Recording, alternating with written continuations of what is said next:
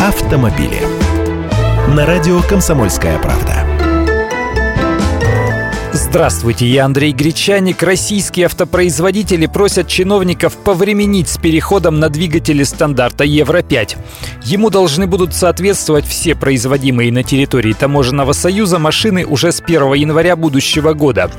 Их аргументы – резкое падение продаж и производства машин. Дальнейшая модернизация двигателей, естественно, приведет к новому подорожанию автомобилей, потому что каждому предприятию потребуется делать дополнительные вложения для модернизации организации производства. Сейчас компании готовят документы с обоснованием, чтобы им предоставили отсрочку.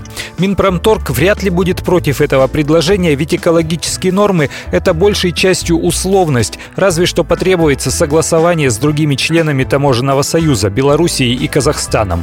Но вряд ли они откажутся.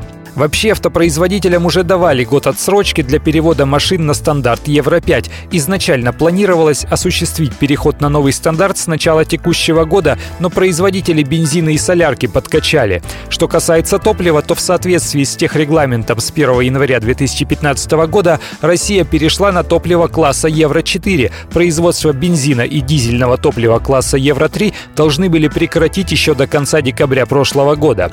А после 2015 года будет разрешен оборот только топлива класса Евро-5. Кстати, с введением норм экологичности топлива у нас тоже были подобные переносы. Да и в Европе стандарт Евро-6 ввели с задержкой. Автомобили.